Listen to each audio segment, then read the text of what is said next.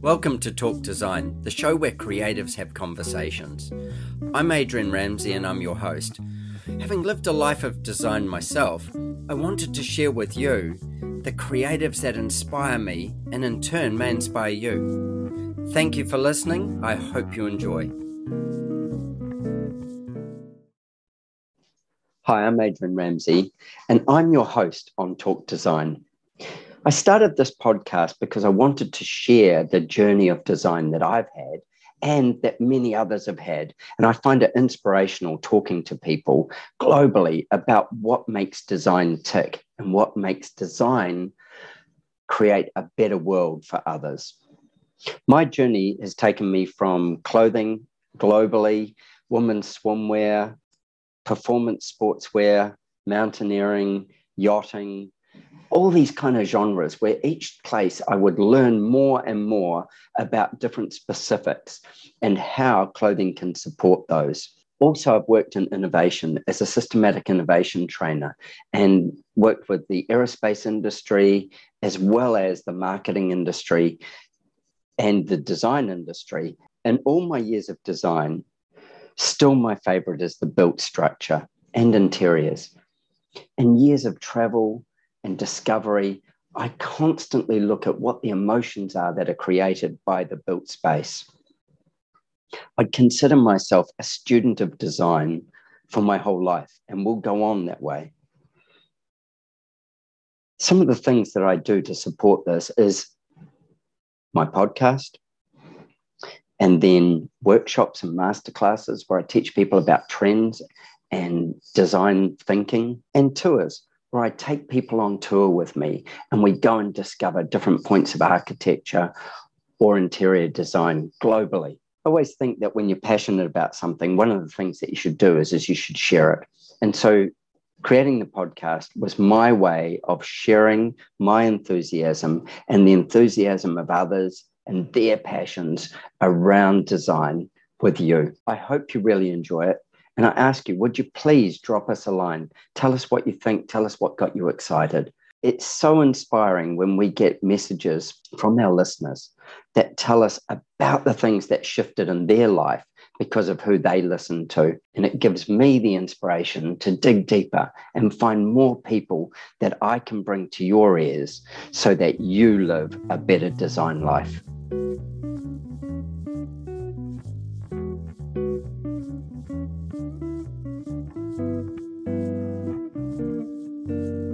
My guest on Talk Design today is Richard Dudzicki from RDA Architects in London. Now, Richard is a passive house expert.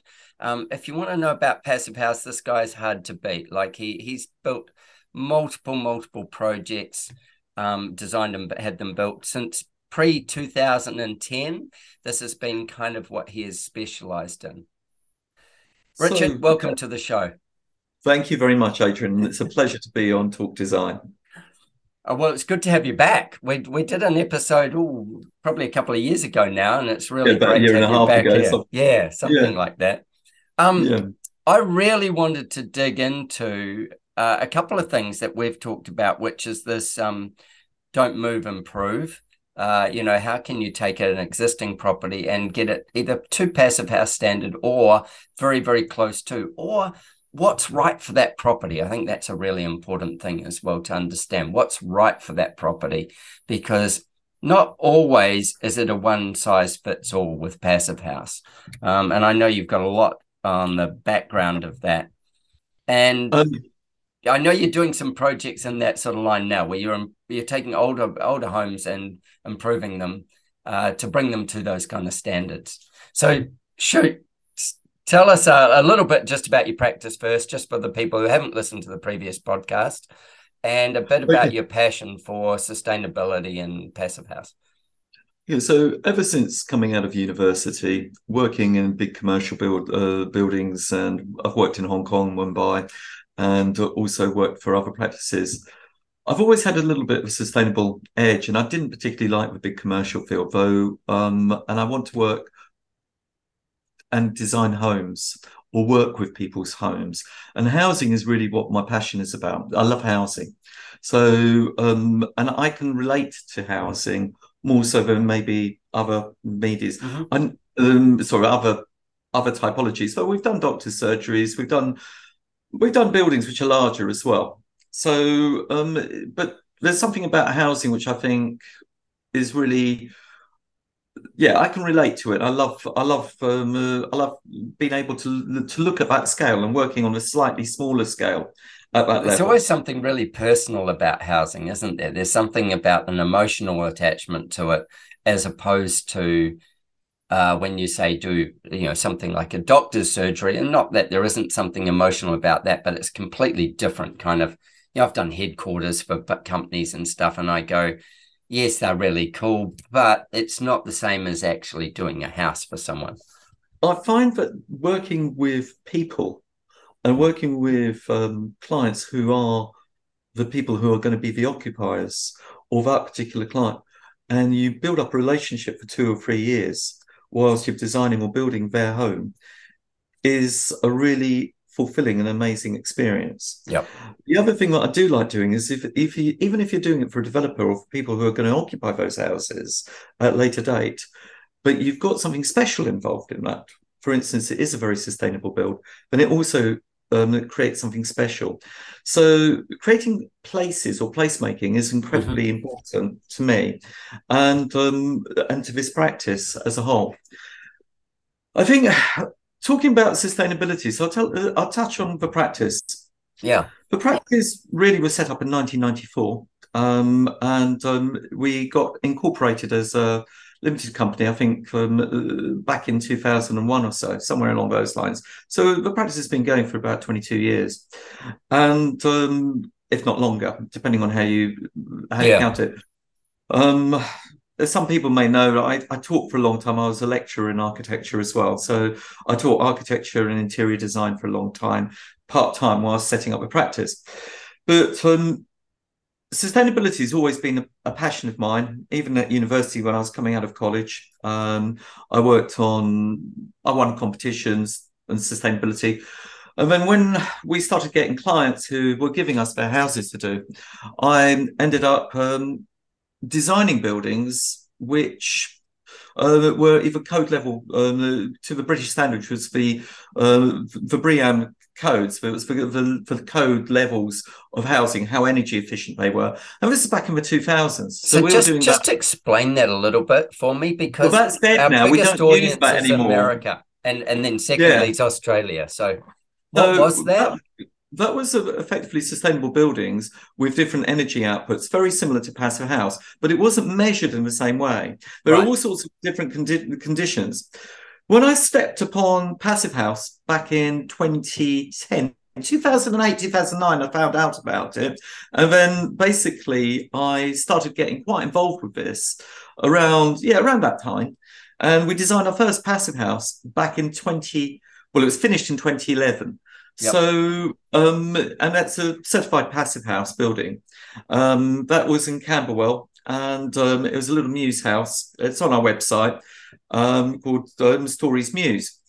And what I realised with passive house is you've got a certain, you've got a physicist, Professor Wolfgang Feist, who's designed this amazing spreadsheet.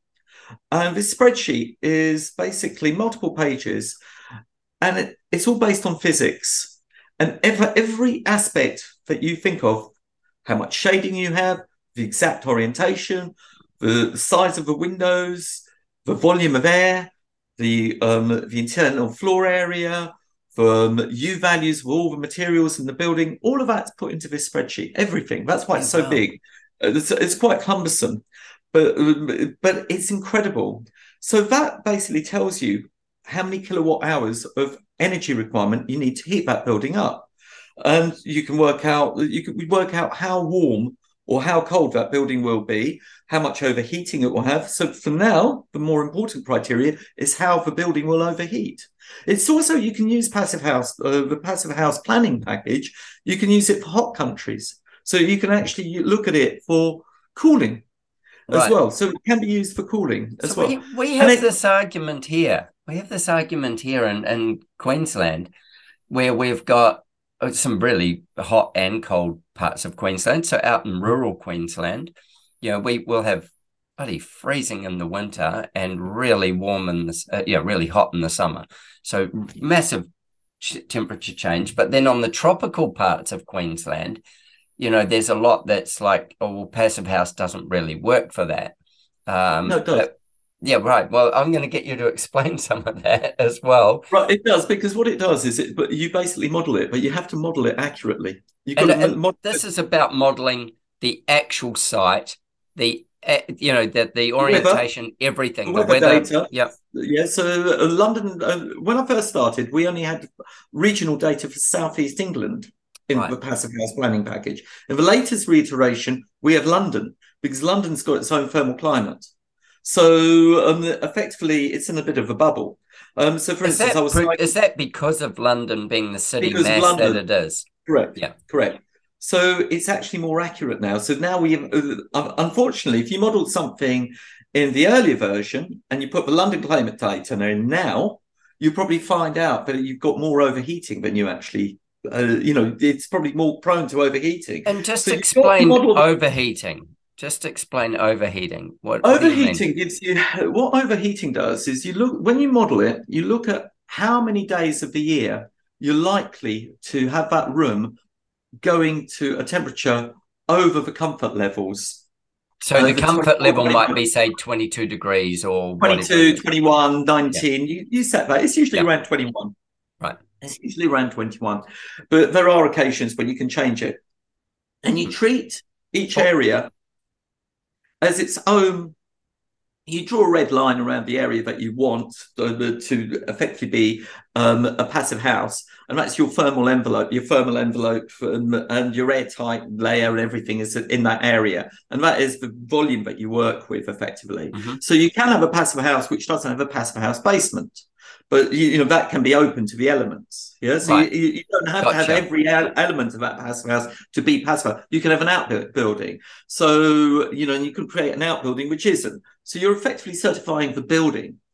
But, but you're actually doing really the zone that you want to be working as passive. Correct. It's the zone that you want, or the building, or the house that you want to yep. be passive.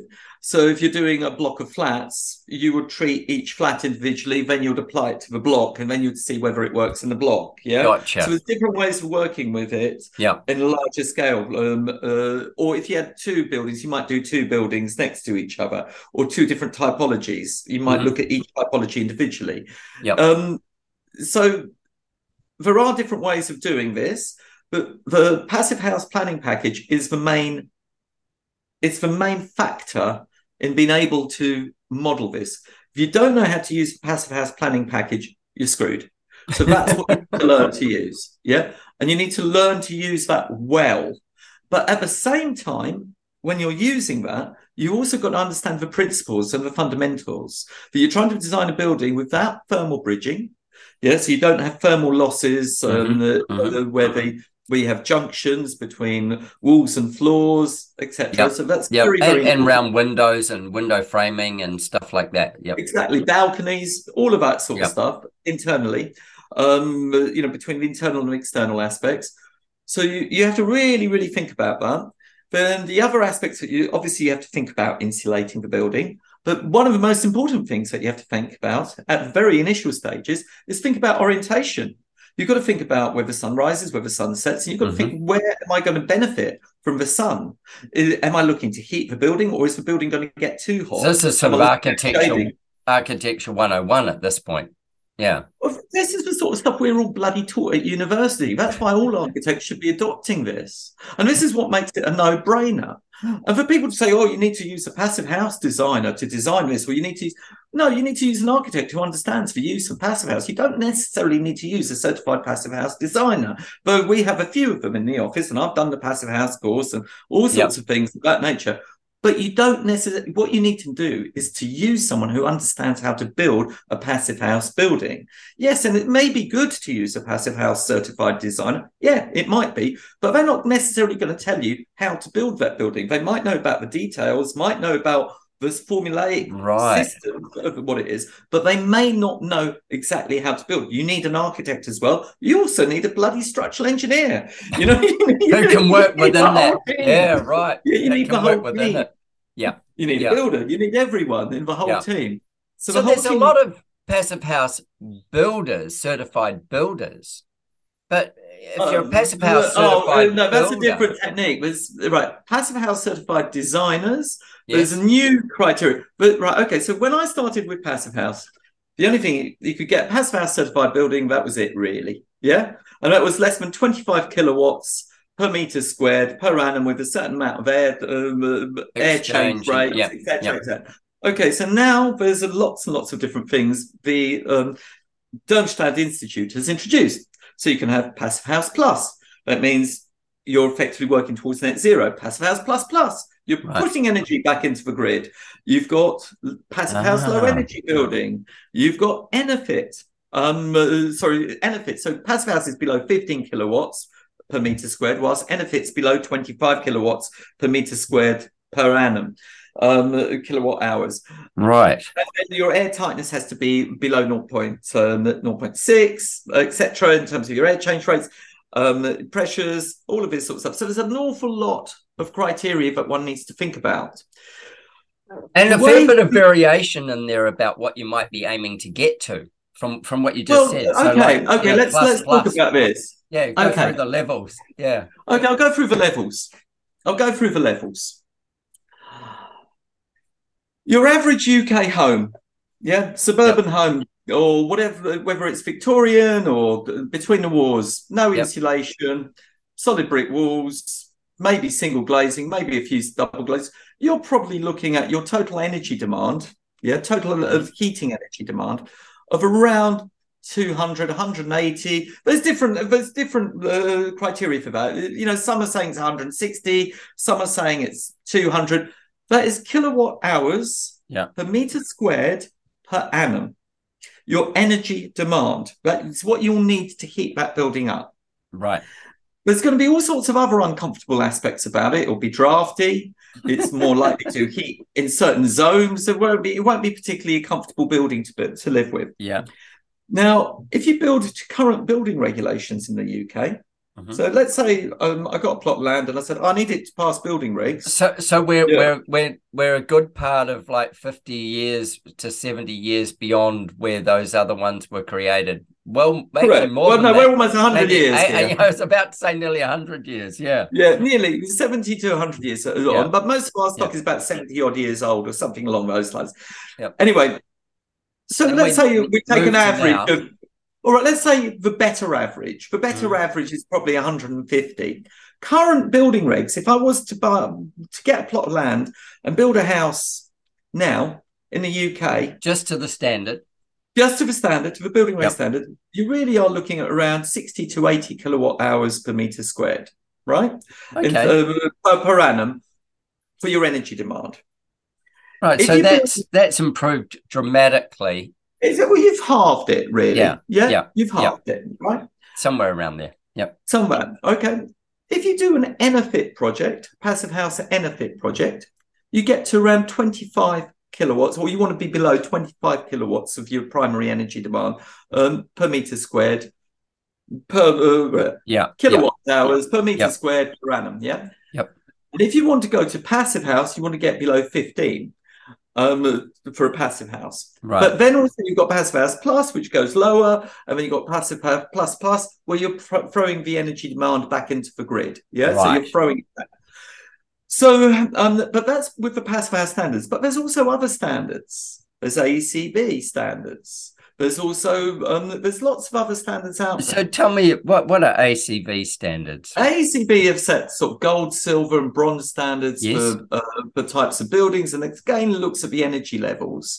And then also you have energy levels um, from other standards like Passive House Low Energy. They've now got a low energy standard. I don't know that much. I, I need to find out a little bit more about it. I haven't Yep. done one of those yet. Um, but there are other standards. The That's problem that you've got, the AECB um, standards are self-certifying, and you've, and you've got to send them examples uh, of what you've done. So Right. it's not as clear cut. Passive house, the reason I like passive house is you have to use a certifier. Ah, right. Are, right. So what we have a lot of in the UK at the moment, lots of passive house designers, not that many certifiers. Right. And there's only a few certifiers, and the certifiers are important because the certifiers will certify your passive house. Well, they're, they're the standard. Yeah. That guarantees the standard, and that gives you your verification. And that's why I like it because it's not about trusting you, or um, it's it's about trust in the build, and for you to monitor that build and ensure that everything is done correctly. Whether you're doing the air tightness as well is very important. Yeah. The type of MVHR, the way you deal with ducting, the way you deal with penetrations, the way you deal with um, surroundings around Yeah. the windows. All this stuff is important. So it's a very, it's a very, it's quite a onerous standard. It's quite onerous in that respect, but at the same time, I like that because the client then knows that they're getting something, that they can have a plaque, they have a certificate, and they know that that building is going to perform. I was about to say, and and for the client, that means they, you know, they meet some of their um, own goals around sustainability and stuff. But it also means that they can plan their energy consumption in a home, and also know the comfort that they're going to have from that home. You know, like like you said before, you know, it's not going to be drafty, it's not going to be overheated, it's not going to be underheated. You know, like it's going to it's going to perform. Right. So, for instance, I live in a passive house and I can turn my phone on and I can have a look at it. And I haven't turned the heating on. Yes, I haven't turned Yeah. the heating on. Uh, maybe 14, 15 degrees outside at the moment. So it's quite It's centigrade. balmy. And uh, yeah, it's sort of, it's not, it's quite warm for, for late November. Yeah, Yeah. that's climate change for you. Yeah, And, um, uh, and, but the house is a steady temperature of 21 degrees. right. It's steady at 21 degrees. You know, we quite often open windows. So there's this myth that you can't open windows. We Yeah, open, uh, open the windows to to purge it, to cool it effectively. So tell me Um, about that. I, I'm really interested in that. Like, okay, a lot of because there is this myth that- that you can't Yeah, open that's a a myth. window. Yeah, there's a myth that passive house you can't open a window. That's for big BS.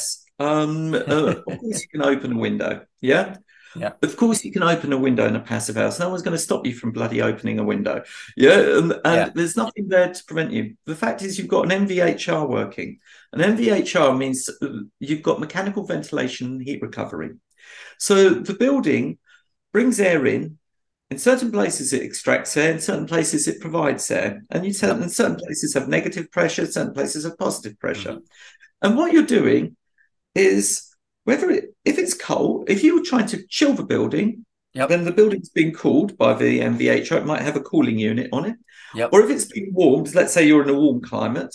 But if it's been warm, uh, if you're sorry, if you're trying to keep the heat in the building, like you're in a cooler climate, Mhm. think like in the UK, like the UK But- used to be. well, yeah, like the UK used to be. Um, you're right.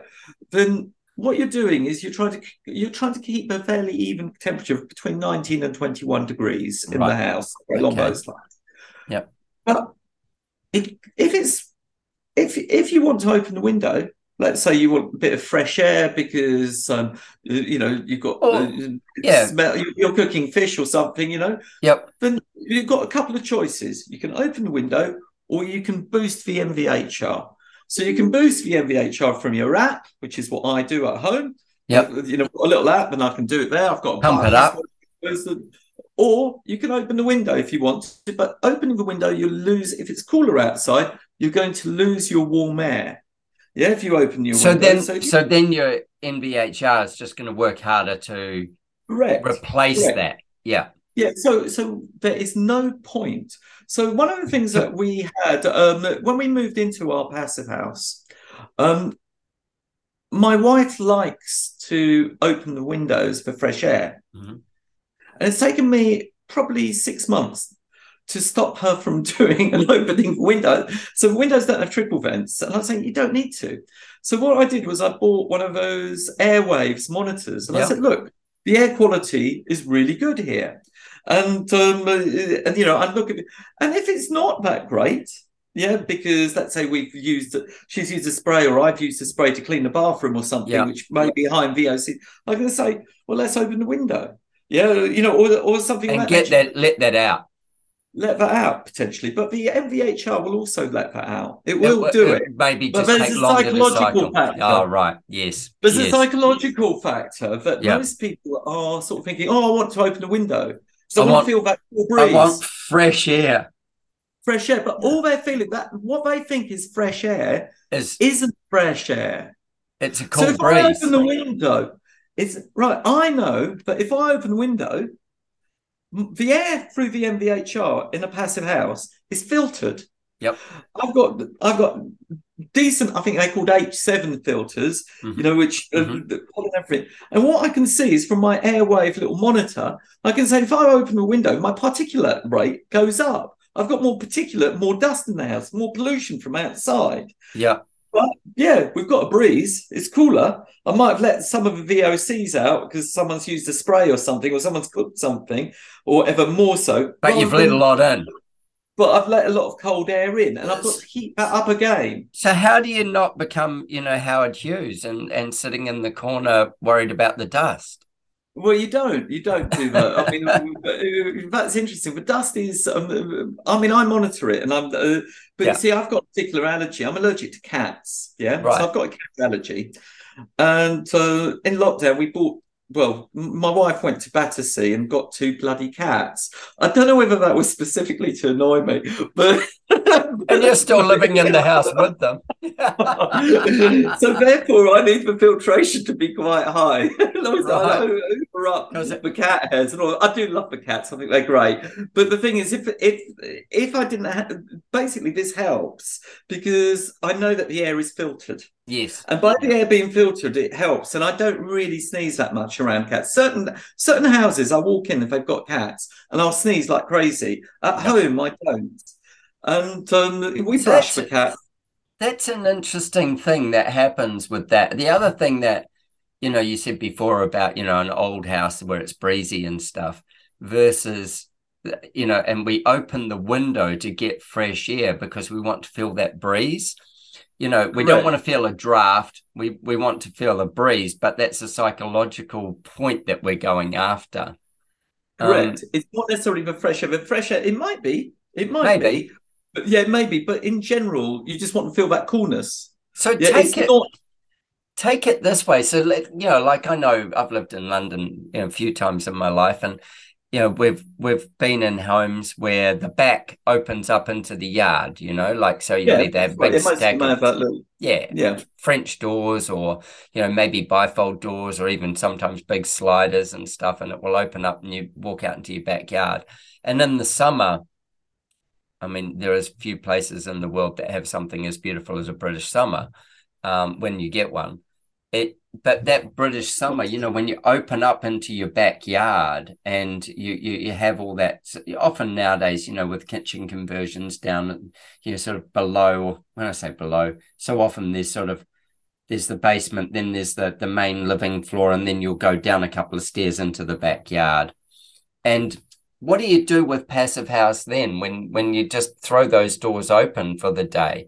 What what Well, I, want to throw obviously well, it fills up with particles. It's fine because you know the thing is, it, it depends what you want with the other ones, but it depends what temperature. If you're throwing the doors open for the day Mhm. onto the backyard, Mhm. obviously the temperature is not bloody freezing. You're not going to have those doors wide open when it's three No. degrees outside. So you're going to be doing it on a sort of summer's day or a summery day when you want the Yes. doors open. So will you be heating the building? Probably not. You're not going to have the radiators on, or you're going to have anything on in the building. But most Right. houses don't need radiators. You need one towel rail in a bathroom. So Stories Mews, the first one we did, the very Yep. first one, all it had was two towel rails. Had no heating other than That was the towel whole rails. heating. the whole heating, two towel rails in the whole Yeah, wow. house. And, Wow. and the the clients are still comfortable with that. Yep. There's no underfloor heating, there's nothing else. There's two towel rails. And that's it. One we've done in Chiswick, um, Eco House, which is in Chiswick. That has got it's got no heating on it other than um, a little bit of heating on the ventilation on the MVHR. So we've got some tiny bits, uh, tiny heaters on the MVHR if you need it, and it's frost protection. So And that works. that would bring it works up to you know your 19, 21 degrees if needed. if it's too cold outside. Yeah, it's Yeah. got very little. Um, then um, the Stories Mews 2 has got underfloor heating. We Mhm. put underfloor heating, but our PHPP said to us, our, our passive house planning package, that we didn't need it upstairs. The client actually wanted it upstairs. She goes, she was, she's an elderly lady and she didn't believe us. She's never turned it on. Yeah. Yeah, she doesn't turn on. And so it, it was a little bit of a waste. It was a bit silly for us to put it in. And we tried to prove to her that we really don't need it. But so, you know, the towel rail in the bathroom would have been ample. But it's, uh, it, it, she has got That's incredible. That's incredible. So, um, uh, in my house, I haven't, I've got underfloor heating in the basement. And it's Mhm. a 19th, right? mm, The house that I've got is an EnerPHit. It's a 19th century Victorian warehouse yeah, which I've converted to be passive house, and that is it's quite a task, and it has got it, it's got its certification, and that was quite an interesting task because that, was hard. Yeah, so tell tell me about this. Like, um, you know, like you you have your sort of thing, don't move, you know, um, improve, and you know, like you just said, your own home is a old warehouse, um, and with that, you've turned you've you've made it into a passive house, and if you're doing this, so for people who are looking at you know moving or thinking they have to knock down to rebuild or whatever No, not at all. yeah, we, uh, tell me about this. Tell me about what happens um, with it. what- yeah, Adrian, I'm going to ask you a question. What's Yep. the most sustainable building? You'll know this one. What's the most sustainable building? a square box. No, No. it's your existing building. You're not. Oh, the existing. down. Sorry, gotcha. Yeah, yeah, yeah. Right. Yeah, so you're not knocking yes, anything down. So, Yeah. so you know, this is this goes out to everybody, really. Yeah, because you're not actually the- the- taking away what already exists.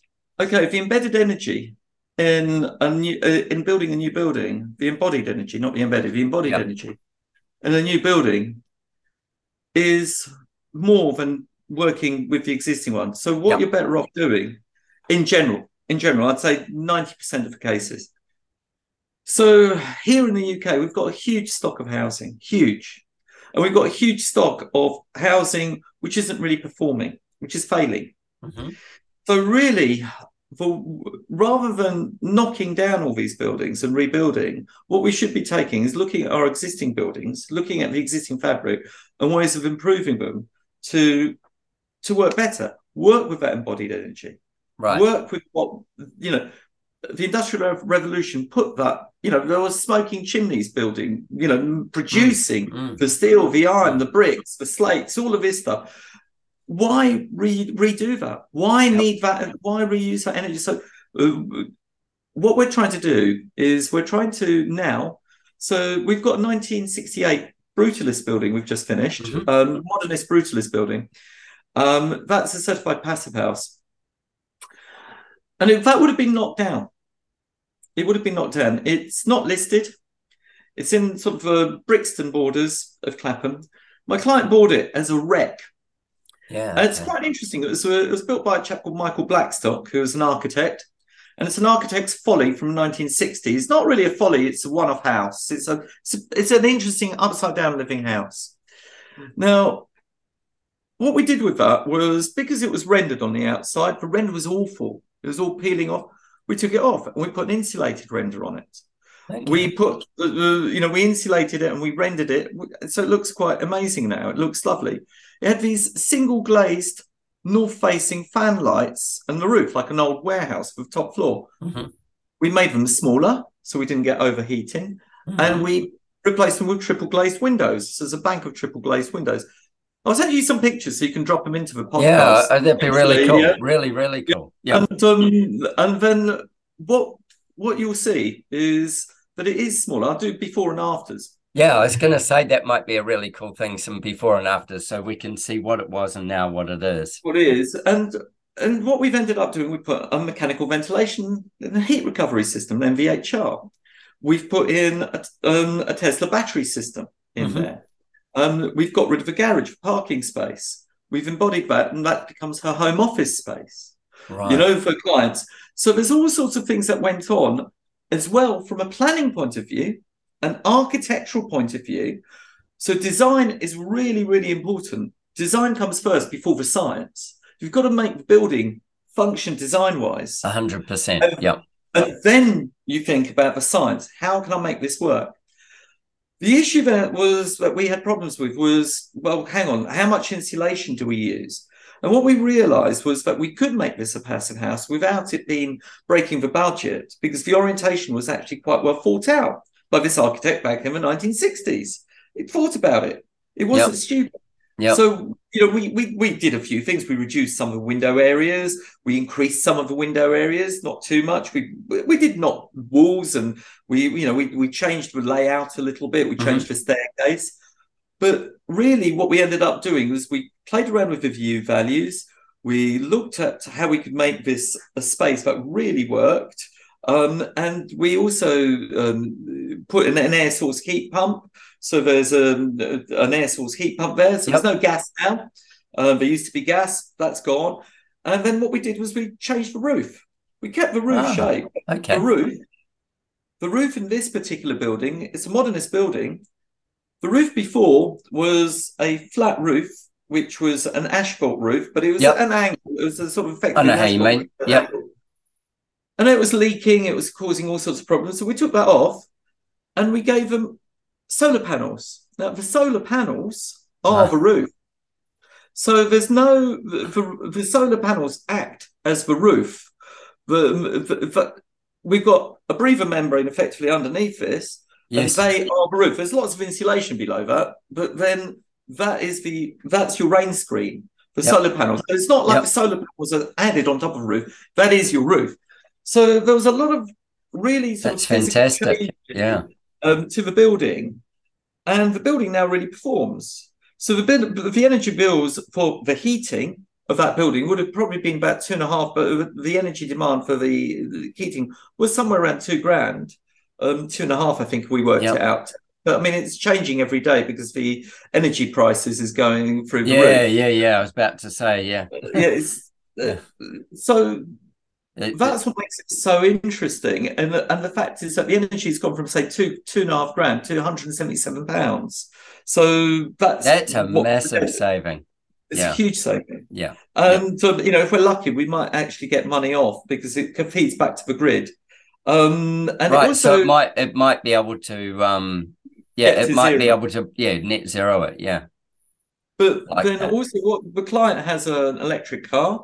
She's got a Tesla battery power, power wall there. Yep. So, you know, if, if a solar panel, if we don't need the energy, it goes into the battery and then she can charge her car from it. Yes. You know, and it's, it's, it, it all works in unison.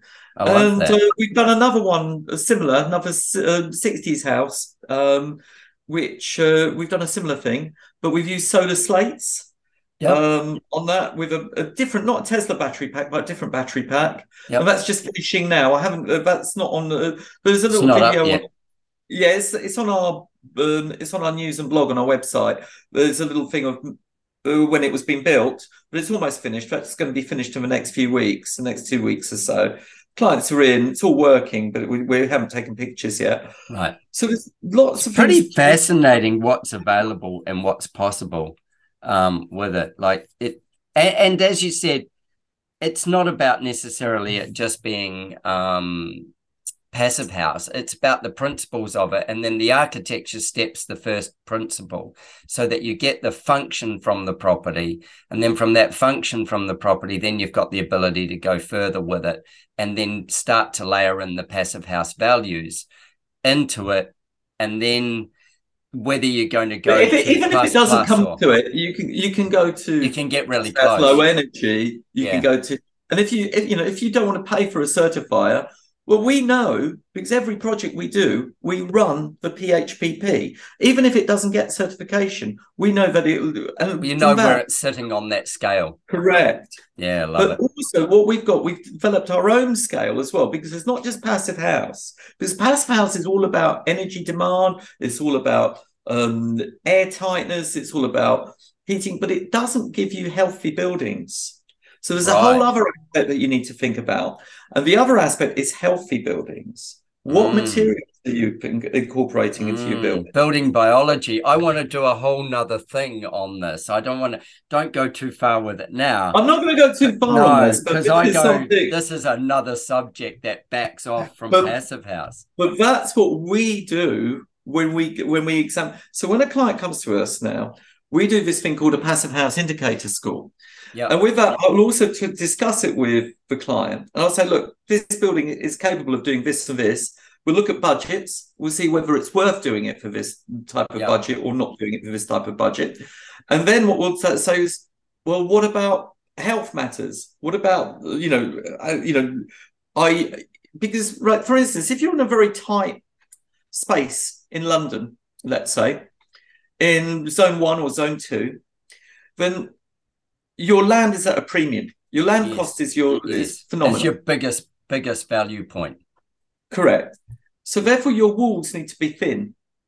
Yeah. Right. So if you start putting six or seven hundred mil thick walls, or You're using up your space. you're losing your space. So what you're looking at is maybe looking at, oh gosh, well, I really want to keep my my space to the minimum. Now there are ways of doing it. You can use VIPs, vacuum insulated panels, you know, and Yeah. then you get amazing insulation with very thin insulation, but it costs a fortune. Yeah. You know, that's uh, you know, so you know, that's for There's a know, trade-off. There's a trade-off. that, that could be if you wanted to go down that route in Mayfair, but then it becomes very uneconomical. Or you then look at maybe SIPS panels. And so, for Yep. instance, Stories Mews 1 was built in SIPS, Stories Mews 2 was built in SIPS. Nowadays, if I've got the opportunity, I will build in SIPS if I have to, but I might not because of the VOC content in the phenolic foam.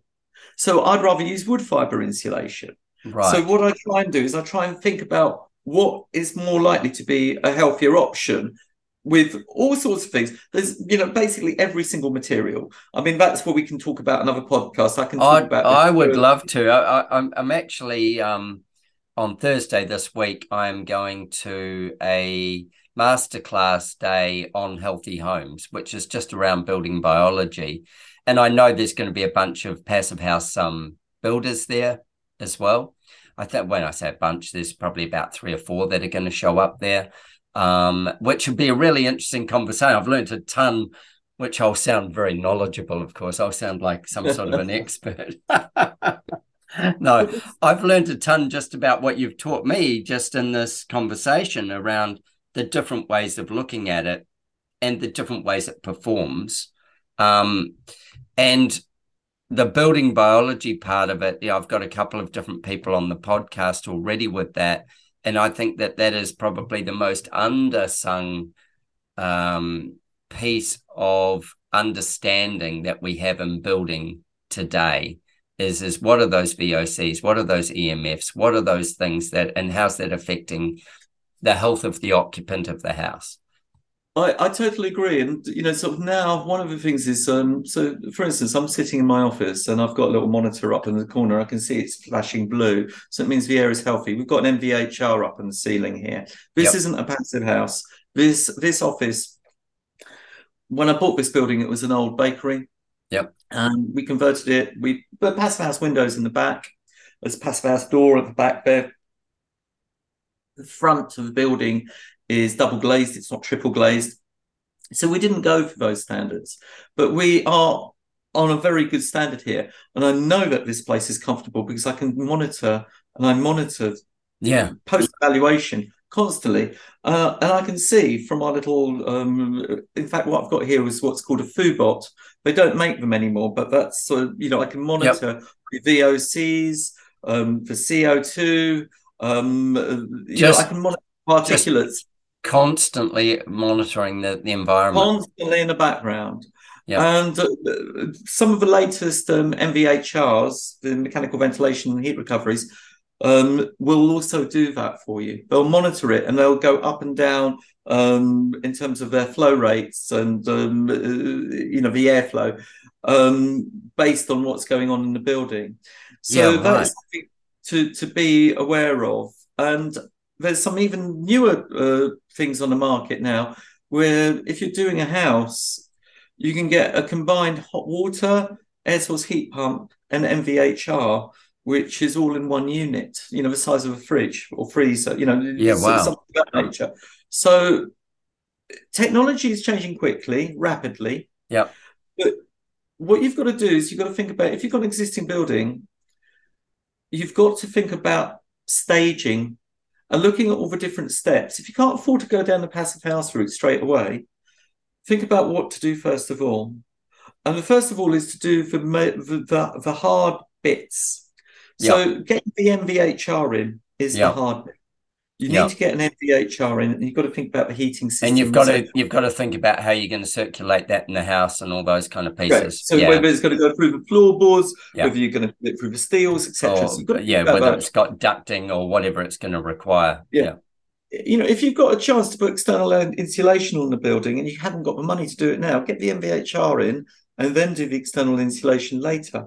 You know, Good advice, yeah, you know, yeah. because so for instance, this building isn't super airtight where I'm in mm. now here, but mm. the MVHR saves us an absolute fortune. You know, the yeah. computers and people enough in here is enough to keep this building warm. We don't have to have the air radiators on. And this isn't a passive house. That's you know, amazing. Got, there's 15 people in here. Yeah, um, yeah, and you're heating it with the computers.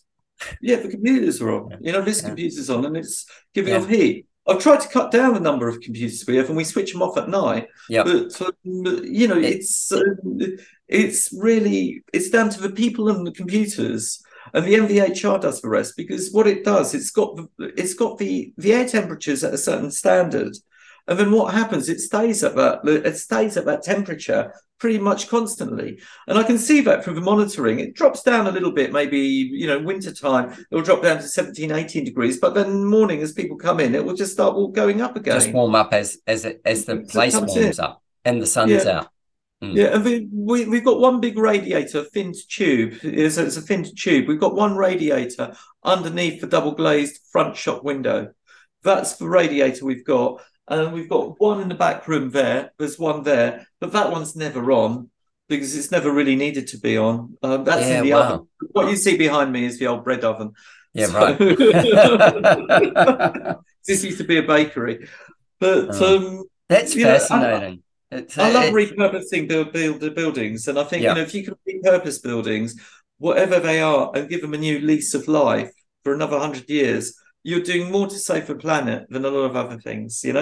I, I, I take that on hugely you know like i think the the, the renovation um, style of doing things rather than knocking down and rebuild or um it, it, it as you said it's sustainable. It's sustainable and as long as it's well planned and it's that that some houses or some buildings you know, yeah, you should start again because they're so poorly planned at the start and the materiality is so bad that you're going to spend more, way, way more money than you would to um, build new. Well, we, we, so we've got one which is just finishing off at the moment. It's a, it's a certified passive house, mm-hmm. and the original building there was it was been extended three or four times. We knocked it down but what we've done is we recycled all the bricks that we knocked down. Yeah, from there. So they were yeah. resold on the open market, or we reused some of them. Yeah. Um, when we built Stories Mews One, we reused the build the bricks that we had from the previous build. Yeah, mm-hmm. so we mm-hmm. did, uh, we did do that. So to be frank with you, there are cases. Yes, of course, there's cases where they, the building is so bad, it's so badly done that you do yeah. need to rebuild it. But that's what we do in terms of evaluating that site and evaluating that build, building. So if a client comes to us at RIBA stage zero or stage one, and they come to us and they say, look, can you look at this building for me? Then that's exactly what I'll do. I'll look at it and then I'll book the criteria that we have on our passive house indicator score, which isn't a passive house planning package or anything. It's just our knowledge of doing so many over so many years of time and to see whether it is worth us our while to do you know yeah whether level, it's going to be worth the cost and what level you can achieve and at what dollar yeah, value is, and what is the level of let- retrofit that you're going to go for, for in this building I yeah? think the, it's a really interesting point like you know people may have a desired outcome however when you get an expert like yourself in there that can actually talk to what that what this building's capable of and for what kind of dollar value it's capable of or pound value it's capable of to get it there. This is the this is the genius of so much experience and this is the the genius of being a great architect on top of having a a sustainability yeah a sustainability and a knowledge of passive house. But the thing is what's really important at the end of the day the client wants to know whether it's worth their while. You can't just Yeah. sell them a passive house. And in most of the cases that we actually start off with, I'd say 80% of the buildings that we started off, the clients didn't even know that we were going down the passive house route. You know, that basically It- became it's like your apparent def- after dis- default. yeah. no, it's done by stealth. Yes. So yeah, you ask them the questions. You ask them the questions. Are you interested in lowering your energy bills? Are you interested in having a comfortable home? You, okay? Do you need to cook with gas? No, not necessarily. Do you want to reduce your, you know, your bills? Do you want? You start asking all these questions. You start, and then they you realise that they are going down the sustainable route. So I've got a really interesting case at the moment with a client said, no, no, definitely don't want an MVHR. Definitely don't want um, no, no, no. Let's just go with a boiler. yeah And after developing the feasibility, you know, so we've got on, we've done the needs. He wasn't into it, and after developing feasibility, we started talking to him a little bit more. Said, "Well, have you seen what Mixergy tank can do? You don't need to heat up all your hot water at once. You can, you know, it, it just heats it up. Uses AI to work out when you're around, when you're not around, and it heats up what you need. So you're never paying for too much. And then you can top that up with solar. And then when you start explaining all of this, then he goes, Yeah, that's a really good idea. Let me show you one. I've got one here. I've got one in this house. I've got one in this house. And you take them to the other houses and they see it and they go, Bloody hell, that's a good idea. Wow. And they talk That- to the clients in the other houses and they suddenly realize that's a good idea. Oh, maybe I should have solar panels. Maybe I should do this. Maybe I should use this system or this one. And then also you as an architect, you understand the costs. So you can explain to them, well, this is going to cost you X amount more money, or this isn't, you know, or but effectively in the current climate, that's going to save you, that's going to save you, or you're going to repay this in six or seven years, Yeah. not in 20 odd years. And I think that's a that's an interesting point with it as well. Is it's like, you know, there's a return on investment, and how long is that return on investment? Well, those are the hmm. calculations we give in our needs and options. Yeah, Yeah, and that's right. what we say, and that's what we that's part of our passive house indicator score. That is Mm. something that we all take on board. But you know, let's say let's say you've got a house which is built in not a very sustainable way, yeah, yeah, and it's built in the 1950s. It's not really worth worth, worth salvaging. It's a reinforced concrete house Yeah. surrounded by tall buildings, really tall. It's overshadowed by everything. You know, that is a very difficult ask to try and make that into a sustainable building, yeah, into a passive house, because then all of a sudden you're going to be throwing a huge amount of money on insulation. You're going to be putting a huge amount of money on expense and trying to make that building airtight potentially. Right. You know, potentially. I don't know. You know, Yeah. I, I'd need to look at it. case by So case. you've got to figure- yeah, so so in that particular case, you might say, well, no, hang on, let's knock this down and build something different here. Yeah, you know, or let's find a different site. You Yeah. know, so quite often at the very initial time, the client might be buying this building to be used for whatever purposes. And you know, at that point in time, that's what you know, they need that advice. Well, I think have- that's really important. Is pre-purchase advice is like really important. Like, will this will this achieve my outcomes? And or if it won't achieve them that way, will it achieve it? Will it achieve what can it achieve? Will it achieve something else that's also valuable? You know, like how when in the pre-purchase point of people buying something, you know, there's always the dream and what they think they can do, and then there's the reality of what that can deliver when it already exists. And I think people, the earlier they get you in to look at something, the better off they're going to be. If they go, we've got three buildings, we're looking at it. You know, Richard, we, we want you to talk us through these three different spaces. Okay, the, most successful passive houses and the most successful buildings we've done have been exactly like that. Yeah. That's exactly what the clients have done. Yeah. They've commissioned us at a really early stage. So I've got one at the moment, which came through probably two, three weeks ago. And I've looked with the client.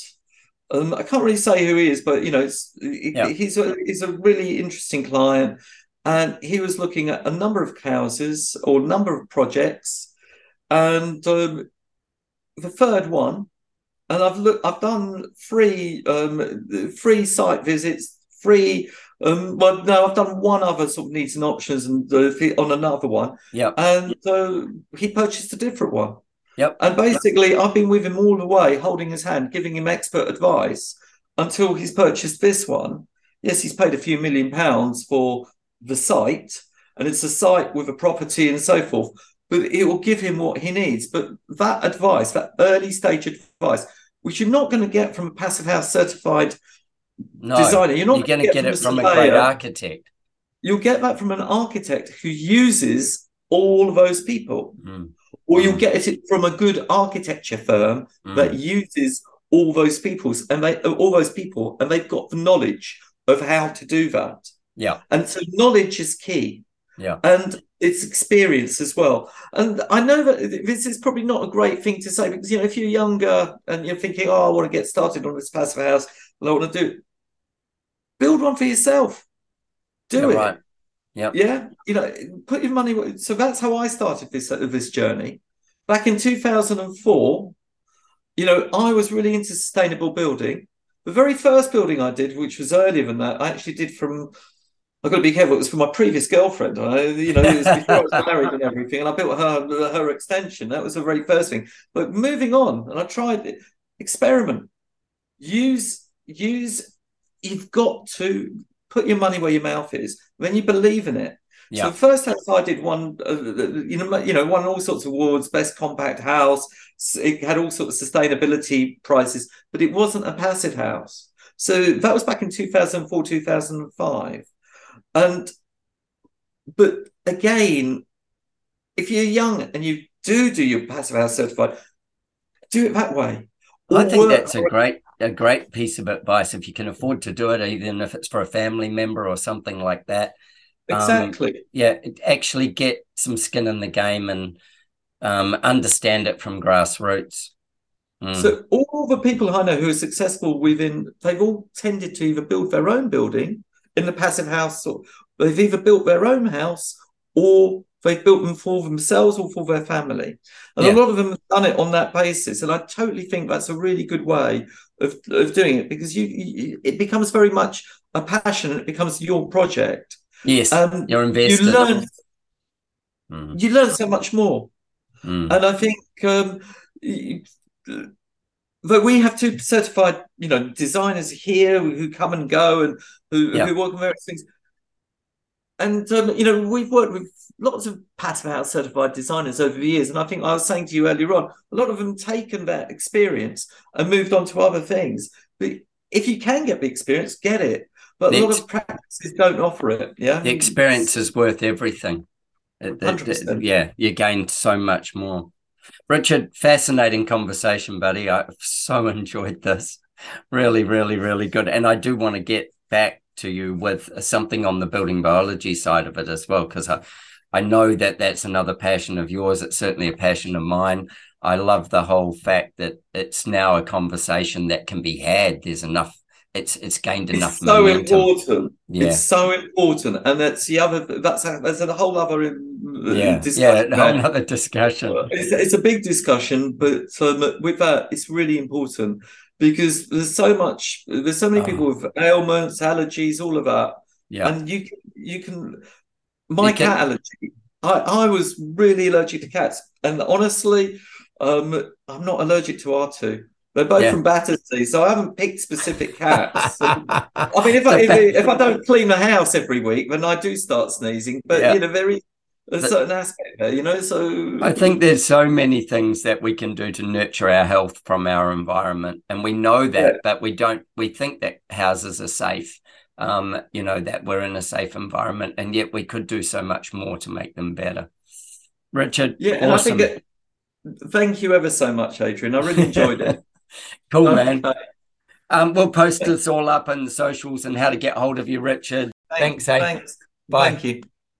Richard's Magic Arrows is brought to you by the Architect Marketing Institute.